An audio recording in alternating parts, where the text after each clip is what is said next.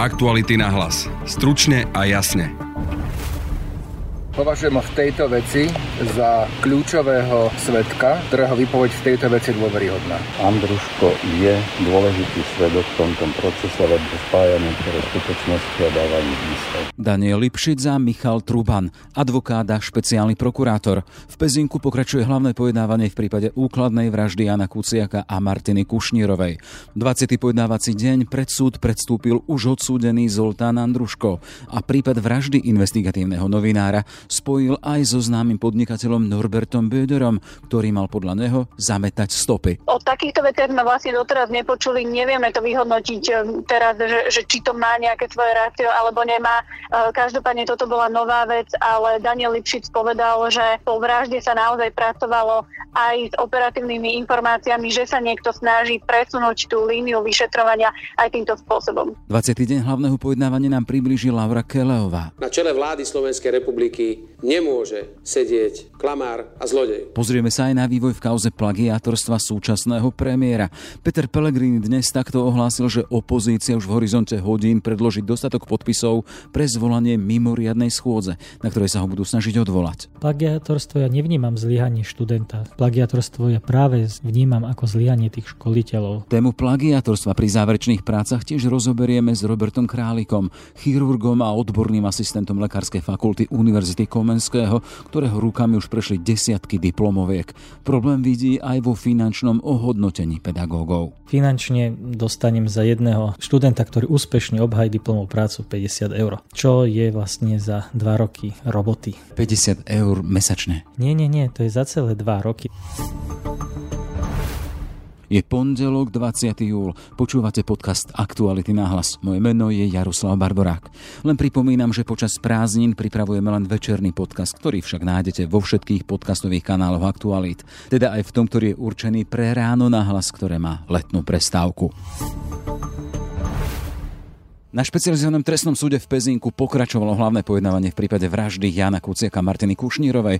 Šlo o 20. pojednávací deň. V pozícii svetka vystúpil Zoltán Andruško, ktorý už od decembra v tomto prípade aj s 15-ročným trestom. S Kuciakovou vraždou Andruško dnes prepojil aj známeho podnikateľa Norberta Bödera. V pojednávacej miestnosti sedí už od začiatku procesu aj naša Laura Kelová. Pekný deň ti prajem. Pekný deň, ahoj Jaro. Poďme k tomu, čo je v prípade Nové Lavry. A tým sa mi javí to práve to svedectvo o prepojení Norberta Bödera s prípadom Kuciakovej vraždy. Doteraz som to nepovedal, lebo ide o osoby, ktorých som sa bál. To malo dnes zaznieť pred súdom. E, čo teda povedal Zoltán Andruško o zapojení Bödera aj v tomto prípade? Tak týmito slovami vlastne Zoltán Andruško začal dnešnú výpoveď. E, toho Norberta Bodora spomenul len veľmi okrajovo, ale spôsobom, že vlastne ešte v období pred zadržaním niekoľko dní alebo pár týždňov pred zadržaním. Za Andruškom údajne prišiel jeho osobný známy Dušan Kracina a ten povedal, že teda zohnal bieleho konia, e, ktorý na seba prevezme tú objednávku vraždy Jana Kuciaka, že za to dostane milión eur, ten údajný biely kôň, e, ktorý mal byť z Maďarska a že to celé akýmsi spôsobom iniciuje Marian Kočner a angažuje sa v tomto celom zháňaní bieleho konia a toho presunutia zodpovednosti za objednávku vraždy, že sa v tom angažuje angažuje aj Norbert Böder. O takýchto veciach sme vlastne doteraz nepočuli, nevieme to vyhodnotiť eh, teraz, že, že či to má nejaké svoje rácio alebo nemá. Eh, každopádne toto bola nová vec, ale Daniel Lipšic povedal, že po vražde sa naozaj pracovalo aj s operatívnymi informáciami, že sa niekto snaží presunúť tú líniu vyšetrovania aj týmto spôsobom. Nakoľko sa dá veriť týmto Andruškovým slovám? Tak uh, opäť použijem možno slova právnych zástupcov Daniela Lipšica a Romana Kvásnicu, ktorí opakujú, že Zoltán Andruško možno nie je, uh, povedzme, príkladný a vzorový podnikateľ. V podstate vieme aj o tom, že má súdny spor uh, v kauze DPH a podobne, ale čo sa týka vlastne svedectva toho samotného v prípade vraždy, a kauzy Jana Kuciaka a, a Martiny Kušnírovej nemal si prečo vymýšľať. Považujem v tejto veci za kľúčového svetka, ktorého výpoveď v tejto veci dôveryhodná. Je, je určite pravdou, že Zoltán Andruško nebol vzorom poctivého podnikateľa. ale to neznamená, že v tejto veci nevypoveda pravdu. On sa rozhodol spolupracovať s orgánmi činnými v trestnom konaní hneď po svojom zadržaní. A ak by e, označil e, za objednávateľov niekoho iného, ako boli skutoční objednávateľe, ja tak by veľa riskoval. Riskoval by nielen to, že príde akýkoľvek možný benefit a nižší trest, ale práve naopak hrozilo by mu doživotné väzenie. To znamená, on nemal absolútne žiadnu motiváciu si vymyslieť, kto bol reálny objednávateľ. Absolútne žiadny. A musím povedať druhú vec, že tá jeho prvotná výpoveď je potvrdzovaná stále uh, objektívnymi dôkazmi, teda jednak je to komunikácia na aplikácii Trima, jednak je to návšteva bezpečnostnej schránky obžalovaného Kočnera deň po skutku. Jednak uh, sú to uh, spárovania mobilných telefónov na BTS-kách. O týchto dôkazoch v tom čase obvinený Andruško nemohol mať žiadnu vedomosť. Zoltán Andruško vlastne od začiatku opisoval veci a následne vlastne policia ich doplňala uh, a preukazovala aj riadne získanými dôkazmi. Takže hypotéza o tom, že Zoltán Andruško si vymýšľa a že poukazuje na iného objednávateľa, akým je v skutočnosti, nestojí nestojí v podstate na, na žiadnom racionálnom a logickom vysvetlení. Túto jeho svedeckú výpoveď a tieto nové veci počúval v pojednávacej miestnosti aj samotný Marian Kočner, ktorý mal podľa tohto platiť. Ako na to reagoval? Marian Kočner dnes vlastne sa začal Andruško a vypýtavať na rôzne mená rôznych podnikateľov, advokátov, ľudí z Maďarska s nejakými povedzme pochybnými aktivitami a celé to napokon smerovalo k tomu, čo povedal v závere, že pozrite sa, Zoltán Andruško má veľmi pochybné kontakty s eh, čudnými, pochybnými ľuďmi a teda prichádza do úvahy aj iný motív vraždy, ako to, že som si to mal objednať ja. Teraz to samozrejme parafrázujem, takže Marian Košter vlastne dnes vyústil do nejaký nový názor, že nespochybňuje to, že Zoltán Andruško naozaj eh, v tej vražde Jana Kuciaka má prsty, ale poukazuje na to, že to mohlo ísť úplne z iného smeru a, a jeden z argumentov je, že pozrite, akým spôsobom eh, Zoltán Andruško pod podnikal, s kým sa stýkal, s kým sa rozprával deň po vražde, deň pred vraždou, takže e, skôr touto líniou to chcel posunúť Marian Kočner. Čiže od neho preč. Čo tento dnešný posun môže urobiť so samotným procesom? Vieme, teraz hovoríme o 20. dni, hovoríme o tom, že sa možno už blíži aj k záveru toto hlavné pojednávanie. Môžu tieto nové skutočnosti oddialiť rozhodnutie? Nemyslím si, že by ich e, mali oddeliť. Podľa mňa dnešný deň mal a, a zrejme aj slúžil na to, aby si Senát e, ešte raz vypočul Andruš Andruškova a aby strany, ktoré videli nejaké rozpory, údajné rozpory, možno naozaj sme rozpory vo výpovediach Zoltana Andruškova zo skoršieho obdobia a, a možno z tej, z tej bližšej súčasnosti, aby sa tieto rozpory odstránili. V zásade ale poviem, že, že podľa mňa dnešný deň nepriniesol až tak nič nové, pretože Zoltán Andruško stále tvrdí svoje, ale na Žužova stále tvrdí svoje a vinu odmieta a rovnako Marian Košner tiež vinu odmieta a tvrdí opäť svoju verziu. Takže ja si, ja si len myslím, že dnes sme sa len ako keby opätovne uistili, že všetky strany vlastne budú tvrdiť e, to, čo tvrdili od začiatku. A, a to je aj v zásade to, že Andruško usvieča Alenu Žužovu, ale aj Mariana Kočnera z objednávky vraždy novinára Jana Kuciaka. Aj dnes sa čítalo streamy, čo nové prinieslo toto čítanie, alebo neprinieslo zásadné veci nové? Čítalo sa streamy, respektíve čítali sa správy, ale čítali sa správy medzi Andruškom a Žužovou. Uh, opäť poviem, že nepriniesli nič nové, respektíve sú to už doteraz známe v skutočnosti.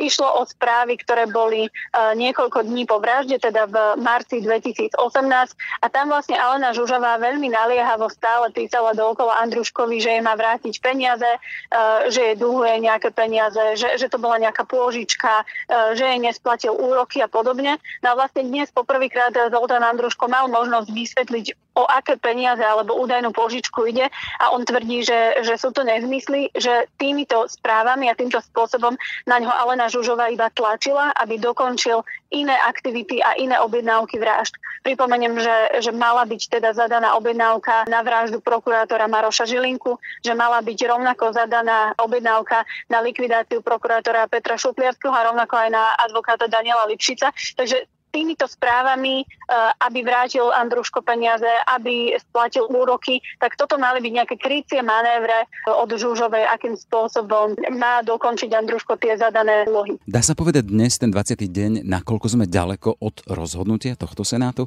Vieme, že naplánované ďalšie sedenie vo štvrtok, tento štvrtok? Vieme o tom, že sú tam ešte niektoré návrhy na vykonanie dôkazov, o ktorých ale musí rozhodnúť súd. Či o nich rozhodne spomínaný štvrtok, teda zatiaľ posledný e, nariadený termín hlavného pojednávania, to nevieme.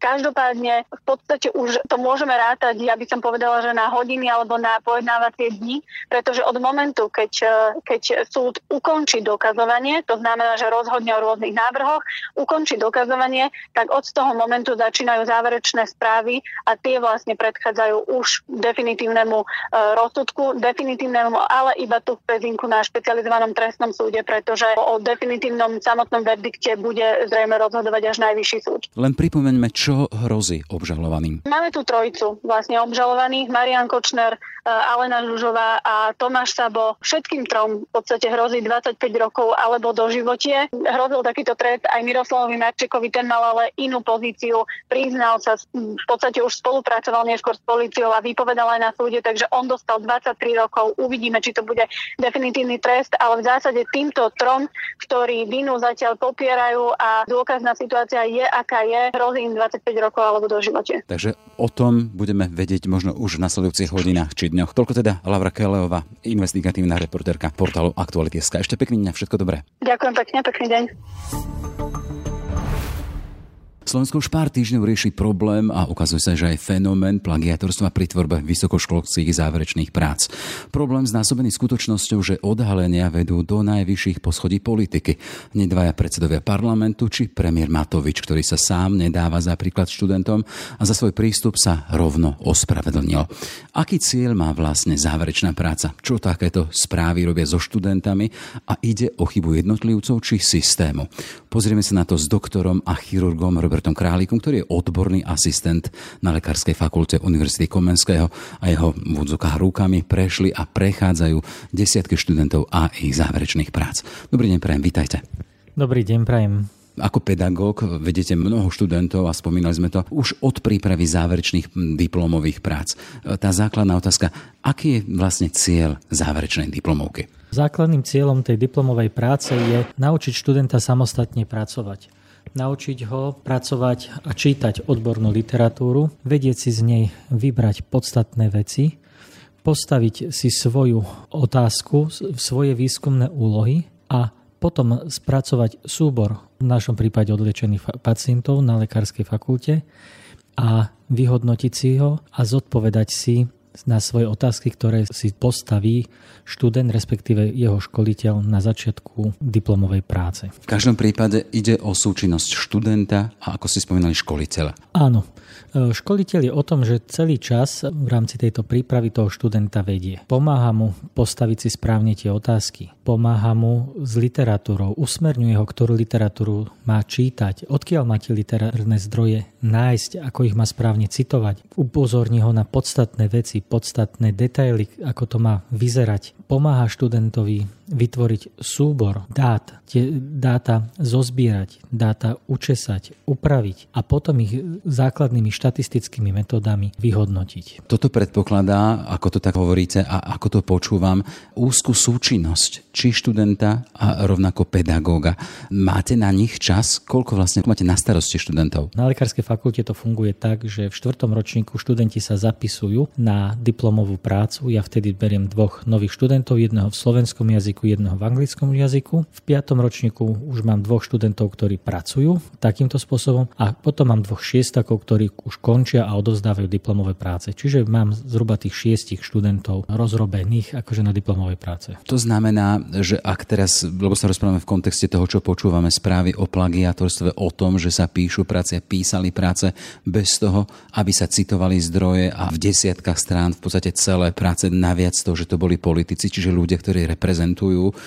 Ak toto počúvajú študenti, vo vašom odbore to nie je možné, ak to dobre chápem, alebo sú ľudia, sú študáci, ktorí takýmto spôsobom oboplávajú systém? Môj názor je, je to vecou školiteľa. Ten školiteľ je zodpovedný za toho študenta a on toho študenta má viesť naozaj má ho viesť k tej svedomitej práci. Tým, že pomáha mu nájsť literatúru, pomáha sa mu zorientovať, pomáha mu písať, čítať tie texty odbornej literatúry, dať to dohromady. Pokiaľ to študent robí takto poctivo a pokiaľ študent potom k tomu pripojí aj svoj výskum, tak u mňa sa pohybujú tie percentá originality, teda pri kontrole originality do 10%. Akceptovateľné je do tých 20% zhody. To hovoríme o lekárskej fakulte. Áno. Chcem sa spýtať, nakoľko je v tomto procese tvorby samotnej záverečnej práce ten študent samostatný a nakoľko do toho involvuje teda ten jeho pedagóg školiteľ? Závisí to naozaj aj od šikovnosti a snahy toho študenta. Veľmi dôležitý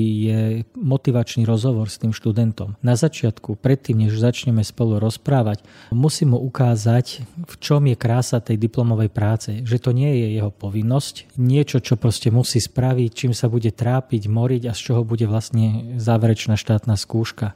Nie, tá diplomová práca ho má práve viesť k tomu, že raz už bude samostatný lekár, raz bude samostatný odborník, ktorý bude liečiť, ktorý bude pracovať s ľuďmi, bude mať svoj názor na rôzne liečebné metódy a musí sa naučiť vedieť pozrieť sa na výsledky svojej práce, pozrieť sa na to, ako tých ľudí liečím, nájsť chyby v tých postupoch, nájsť to, čo by som mohol zlepšiť, čo by som mohol inovovať a byť otvorený pre nové myšlienky. Prichádzajú nové dáta, prichádzajú nové informácie, nové výskumy, nové lieky, nové liečebné postupy. Tak lekár by mal tieto nové veci vedieť implementovať do svojej praxe. A na to práve tá diplomová práca dobrá, že toho študenta naučí pozrieť sa za seba, pozrieť sa za seba, čo mám urobené, ako robím a potom sa odraziť a posunúť sa ďalej. Vy ste e, uviedli ten termín, že v čom je krásna tá diplomová alebo tá záverečná práca. Tak to vnímajú študenti, že to je pre nich čosi pekné, čosi za čím teda bažia alebo po čom túžia? To je také až surreálne. Vidím na tých študentov, že keď začíname pracovať tak v tom štvrtom ročníku, keď ich príjmam vlastne na tú diplomovú prácu, tak vtedy je také veľké nadšenie. V tom piatom ročníku, keď začínajú zberať tie dáta, zistia, že je to kus roboty. Kus roboty, kým to dajú dokopy, kým to správne zakódujú, kým sa to naučia zakodovať. A keď z toho začnú potom vychádzať im prvé výsledky, tak rozsvietia sa niekedy ako vianočný stromček. Zrazu zbadajú, že to celé malo zmysel, že dostávajú odpoveď na svoje otázky a otázky evokujú ďalšie otázky. Odpovede evokujú ďalšie otázky. A človek zrazu vidie na tých študentov, že tí študenti pochopili, že to malo zmysel. A keď tak o tom rozprávate, to hovoríte o študentoch, ktorí majú pasiu v štúdiu a vedia, čo chcú robiť. Keď sme v kontexte toho, keď počúvame tie správy o plagiatorstve, to sú skôr asi študenti, ktorí tým systémom chcú preplávať. Je to možné vo vašej disciplíne v medicíne? Všade sa to dá obísť. Všade sa to dá obísť. Myslím si, že prídu, ale prídu o tú krásu. Tú krásu toho objavu. Toho objavu, že po námahe, po výstupe na nejaký kopec zrazu sa to všetko rozjasní, získa obrovský rozhľad, získa pohľad do diálky. Akým spôsobom u vás vznikajú jednotlivé kapitoly? Teda tá práca, keď hovoríme o záverečnej práci. Študent dostane zadanie, alebo čo aspoň tému, ktorú si môže vybrať, ale tá ide od fakulty alebo od vás ako školiteľa a potom ďalej? Tému zadáva na našej lekárskej fakulte školiteľ, respektíve prednosta kliniky a pozostáva táto vlastne tá diplomová práca z niekoľkých častí. Prvou základnou časťou je teória, teoretická časť. Tejto časti vlastne študent musí dať dohromady literatúru. Musí si naštudovať literatúru, musí spraviť e, úvod do tej problematiky, ktorú popisuje z odbornej literatúry. Druhá časť diplomovej práce je svoj samotný výskum, čiže zozbieranie dát, svoj súbor pacientov, svoje tabulky, svoje výsledky. Tretia časť je diskusia, ktorá je veľmi dôležitá. On vlastne v tejto fáze porovnáte svoje výsledky, ktoré mu vyšli, porovná s literárnymi dátami, s literárnymi údajmi a musí komentovať to, čo on zistil. Či mu to vyšlo, alebo či mu to nevyšlo, v čom sa to líši, v čom je to rozdielne. Túto v tejto fáze mu napomáha školiteľ, aby študent nesklzol do nejakých bludov, aby ho vedel usmerniť, zorientovať. A záverečná časť je záver. Čiže aký to význam mala tá jeho diplomová práca, k čomu dospel, čo navrhuje zmeniť, zlepšiť, alebo v čom sa potvrdil ten jeho tá jeho nastúpená cesta. Máte vy ako vedúci takýchto záverečných prác kapacitu vôbec odkontrolovať, aby tá zhoda, tá originalita nepresehla tú dovolenú mieru? Toto všetko nám vyhodnocuje počítačový program. Máme program, do ktorého my to zadávame na lekárskej fakulte celú záverečnú prácu už keď pracujem s tým študentom a keď si čítam tú jeho prácu, človek vidí, že či to opísal alebo neopísal. Z toho textu je to vidieť. Doporučujem tým študentom, aby to písali vlastnými slovami, aby neodpisovali celé pasáže. Dôležité naozaj každý odsek, každý údaj musí mať svoju literatúru. Musí tá literatúra tam byť napísaná, musí byť správne ocitovaná. Je pravda, že na tej medicíne anatómia iná nebude. Anatómia bude stále rovnaká. Fyziológia stále rovnaká. Patológia skoro stále rovnaká. Čiže tam je naozaj veľmi dôležité vedieť to správne odcitovať. Odcitovať to znamená, že priznať zdroje. Keď hovorím o plagiatorstve, to je práve to, že tie zdroje nepriznáme. Keď študenti počujú správy, ktoré počúvame teraz v posledných týždňoch dosť často, že to plagiatorstvo je rozšírené aj na najvyšších politických miestach, čo to robí so študentami? Je to čosi demotivujúce, čosi demoralizujúce? Ako to vnímate ako pedagóg, ten, čo vedie študentov? Ja vidím na tých mojich študentov, ktorých vediem, vidím to, že objavili krásu práve tej diplomovej práce, krásu toho výskumu a o toto by vlastne prišli. Na vrchol kopca sa dá vysť pešo. Dá sa vysť postupne serpentinami, takže človek sa potí, spotí tričko, spraví sa otlak, ale keď ide na ten vrchol a rozliadne sa, je to niečo úžasné. Ale na ten vrchol viete výjsť aj lanovkou ale ten zážitok z toho už nemáte. Chcem sa spýtať, aký máte vy recept na to, aby ste tých svojich študentov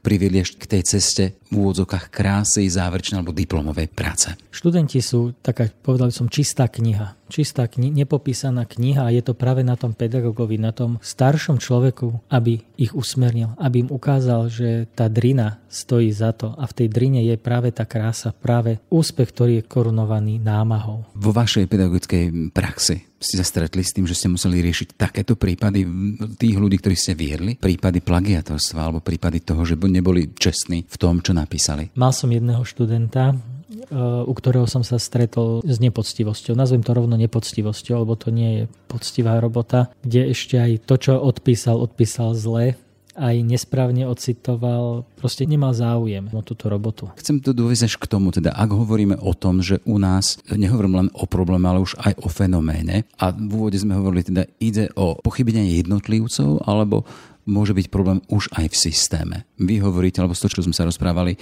u vás je to teda, že tí vaši študenti prejdú tým tutorstvom to, že ich osobne vediete, osobne prechádzate danú problematiku. Je na Slovensku priestor na našich vysokých školách, to nehovoríme iba o medicíne, na to, aby školitelia mali čas na takéto napríklad tutorstvo, to osobné venovanie sa študentom? Ja si myslím, že je to veľmi dôležité. Všade v zahraničí sú práve postavené tie odborné fakulty, univerzity na tom tutorstve. Keď si zoberiete Cambridge, keď si zoberiete Oxford, všetko je postavené na tutorstve. Plagiatorstvo ja nevnímam zlyhanie študenta. Plagiatorstvo ja práve vnímam ako zlyhanie tých školiteľov, tých starších tutorov, ktorí vlastne zľahčujú si tú svoju úlohu a toho študenta nevedú. Nechajú ho samého v tom, respektíve mu ponúknú plagiatorstvo. Čiže nevnímam ak plagiatorstvo ako zlyhávanie študenta. Plagiatorstvo vnímam ako zlyhanie zlyhanie pedagóga. A aká by mala byť cesta von z tohto problému, ktorý teraz na Slovensku riešime? Vnímam to vo viacerých rovinách. Prvá je, že ten pedagóg mal by byť ohodnotený. Ohodnotený jednak spoločensky, a v neposlednej miere aj finančne. Len tak pre zaujímavosť, čo máte z toho, že vedíte napríklad takú diplomovú prácu? Tak v prvom rade je to dobrý pocit. A to je asi to najväčšie, čo z toho mám, lebo finančne dostanem za jedného študenta, ktorý úspešne obhají diplomovú prácu 50 eur. Čo je vlastne za 2 roky roboty. 50 eur mesačne? Nie, nie, nie, to je za celé 2 roky dostanem len 50 eur. Čiže školiteľ na lekárskej fakulte, ktorý vedie diplomovú prácu, dostane za toto 50 eur? Dostane dostane 50 eur,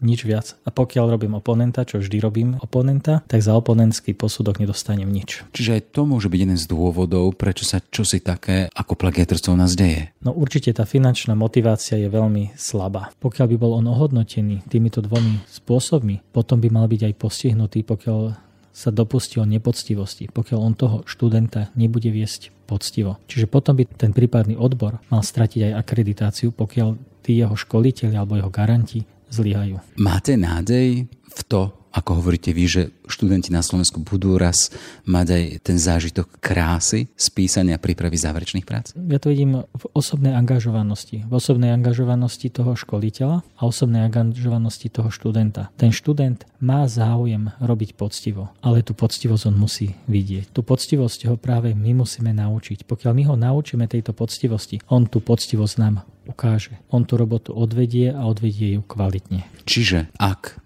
môže byť svetkom toho, že tá nepoctivosť u nás prechádza a možno nie je ani potrestaná, alebo nie sú vyvádzané možno aj nejakým spôsobom konsekvencie, to nie je dobrý príspevok do riešenia problému. Myslím si, že veľmi dôležitá je tá, naozaj tá, tá poctivosť a zodpovednosť za toho študenta, lebo ten študent za dva roky odíde od nás. Odíde a bude samostatný lekár, bude samostatne pracovať, bude samostatne liečiť. A nechcel by som sa dožiť toho, že keď havarujem v niektorej končine nášho Slovenska a dovezú mňa alebo moju rodinu do nemocnice a bude tam jeden z mojich študentov, ktorý nás dokaličí toto mám také memento, v čom je aj taký iný zmysel tej roboty. Vedeme to k tomu, že ak tí vaši študenti, aj my vidíme teda, že tie prípady na Slovensku prechádzajú s tým, teda, že nie sú vyvodené či už osobné, alebo aj zatiaľ systém nevyvodzuje nejakým spôsobom tú zodpovednosť, nie sú odoberané tituly, prechádza to takýmto spôsobom. Myslím si, že v tomto by sa mali ozvať práve aj študenti práve tí študenti, ktorí robia poctivo svoju robotu, tí by sa mali ozvať, tí by mali povedať, že sú proti tomu, aby sa takýmto spôsobom písali diplomové práce, takýmto spôsobom zakončovali vysoké školy. Pretože týmto poctivým študentom, tých pár nepoctivých, pokazí meno, pokazí meno univerzitite, pokazí meno vysokej škole a to potom s ním ide na celý život. Toľko teda chirurg a pedagóg, odborný asistent Lekárskej fakulty Univerzity Komenského Robert Králik. Pekne neprajem a všetko dobré. Ďakujem pekne, všetko dobré aj vám. Dovidenia. Aktuality na hlas. Stručne a jasne. Sme v závere, len pripomeniem, že opozícia avizuje pre plagiatorskú kauzu premiéra Matoviča mimoriadnu schôdzu, na ktorej sa ho budú snažiť odvolať. Hlasy potrebné na jej zvolanie ponúkajú Pelegriniho odídenci a ich ešte donedávna domovský smer. Schôdza bude musieť byť do týždňa od momentu, keď o jej zvolanie požiadajú. Ešte pekný deň želá Jaroslav Barborák.